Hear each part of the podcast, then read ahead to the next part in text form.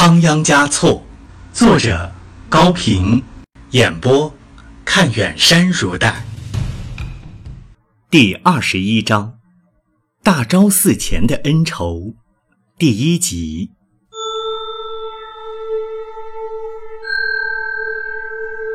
一年一度传大昭的日子又要到了，所有僧人都像迎接最盛大的节日一样兴奋忙碌。当然，也有少数人想在法会期间达到其他目的，如访亲友、报私仇、做生意、妻女人之类。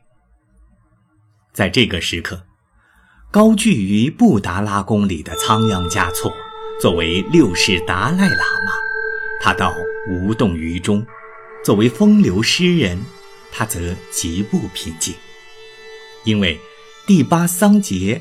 曾经向他报告说，已经打听到了于琼卓嘎的下落，回到了工部地区，但是不清楚在哪个庄园，正在进一步追查。时间又过去一个多月了，仍没有半点消息。他只有用诗歌来寄托对于琼卓嘎的思念。他挥笔写道：“会说话的鹦鹉。”从工部来到这方，我那心上的姑娘是否平安健康？在四方的玉驼柳林里，有一只画眉急急不迟，你可愿和我结伴而飞，一起去工部地区，东方的工部巴拉？多高也不在话下，牵挂着情人的心呐，就像奔腾的骏马。江水向下流淌，流到工部地方。刚刚写到这里，第八走了进来。第八告诉他，传召活动明天就要开始了。他的经师以及教过他经典的格西喇嘛、如簇陈达杰、格列降措、格隆加木样查巴、德敦日殿灵巴。热强巴查巴群佩都希望他能去大昭寺公开讲经，但是考虑到目前的形势有些紧张，为了保证他的安全，还是不去为好。从藏南到拉萨以后，仓央嘉措又自觉的或被迫的学过不少各种教派的经典，其中有甘珠尔。菩提道广略教界，菩萨随许法，根本咒秘诀叙说生满戒恭经咒，从博学多识方面来说，也够得上是一位精通五明的高僧了。但他除了在不得已的情况下，随着三大寺的高僧登座做一点补充性的讲解外，从不热衷于讲经布教。第八的建议正合他意。他觉得他不能赐福于众生，正像别人也不能赐福于他。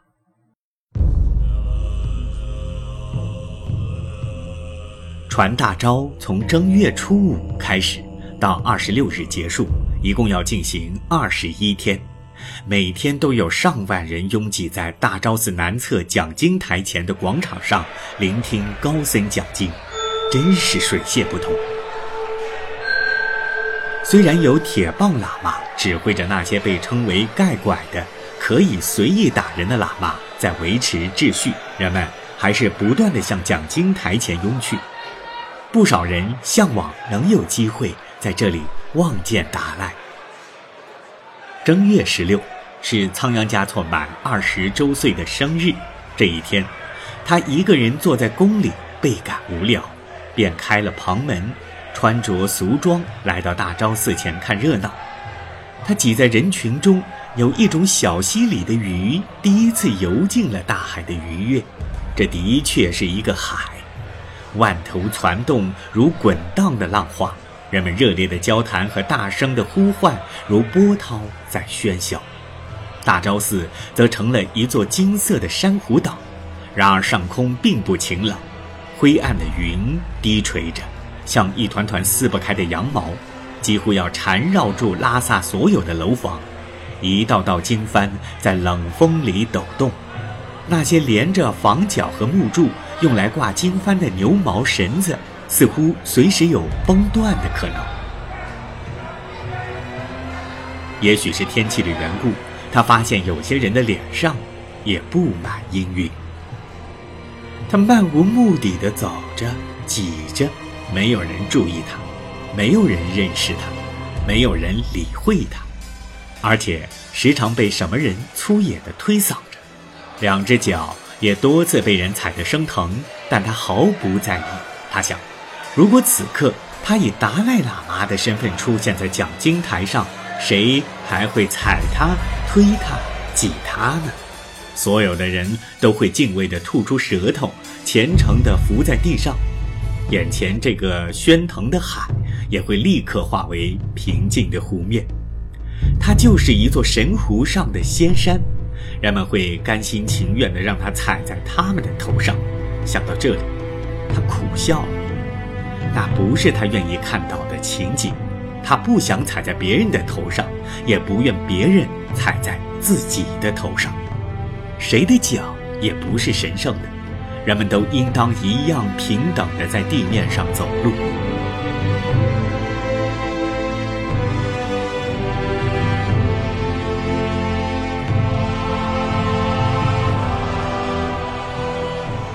他来到了几个牧民模样的人的身边，无意中听了他们的谈话。一个说：“我走了几百里路，为的是能见到达赖佛。”哪怕远远的望上一眼也好呀，可是直到今天也不见佛爷在大昭寺前升座，唉，我们没有福气呀。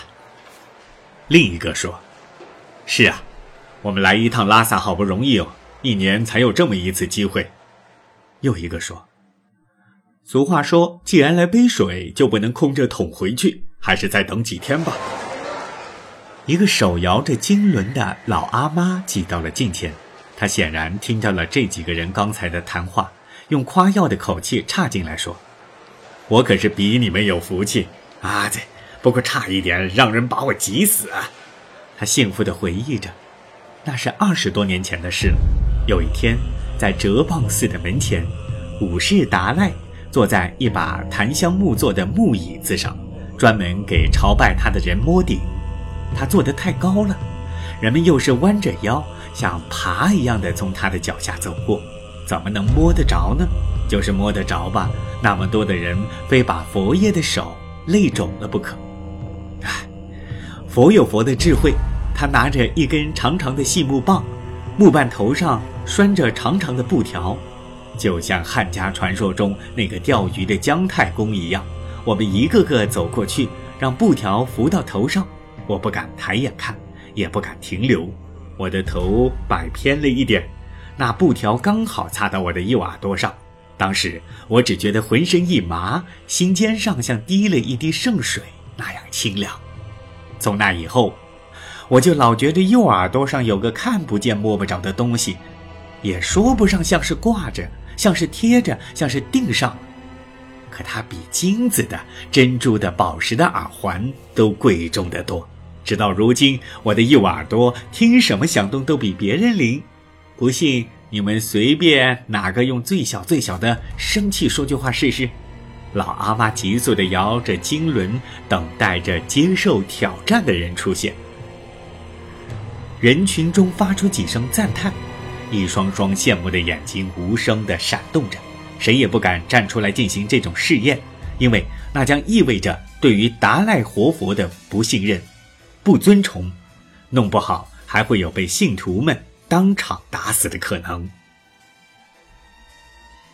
仓央嘉措的嘴唇微微的掀动着，而且发出了声音：“嗨，你们哪里知道，我就是你们求见不得的达赖哟。”他自言自语的感叹：“幸亏没有人听见，包括右耳朵最灵的老阿妈在内，不然他就会招来大祸。”人们肯定会把他当作疯子、骗子或者亵渎神灵的罪人。如果有谁发出声讨，他就会立时被狂怒的人群踩成肉饼。他继续向前挤去，听到几个人在争吵。那你说，达赖佛为什么还不登台讲经？一个喇嘛红着脸反问着一位官员：“很简单，为了安全。”官员说：“难道还有人敢碰达赖？”一个壮汉子驳斥他：“大鹏不计麻雀来栖。”另一个穿着华贵的人先引用了一句谚语，接着偷去了一下四周，说：“对于达赖佛，我们不会不敬，可他们不敢不尊吗？”他们是谁？喇嘛怒目圆睁了。他们就在拉萨。官员说：“作为一支军队，他们是太少了；作为一伙强盗，他们是太多了。”你是说？喇嘛忽然将后面的话咽了回去，他听得出官员的话里带有明显的挑衅性。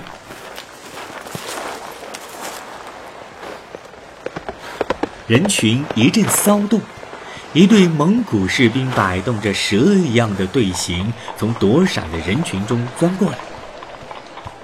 这就是他们，穿着华贵的人趁机点破了主题，争辩者们一下子变哑了，空气凝结了。仓央嘉措心中打了个寒噤。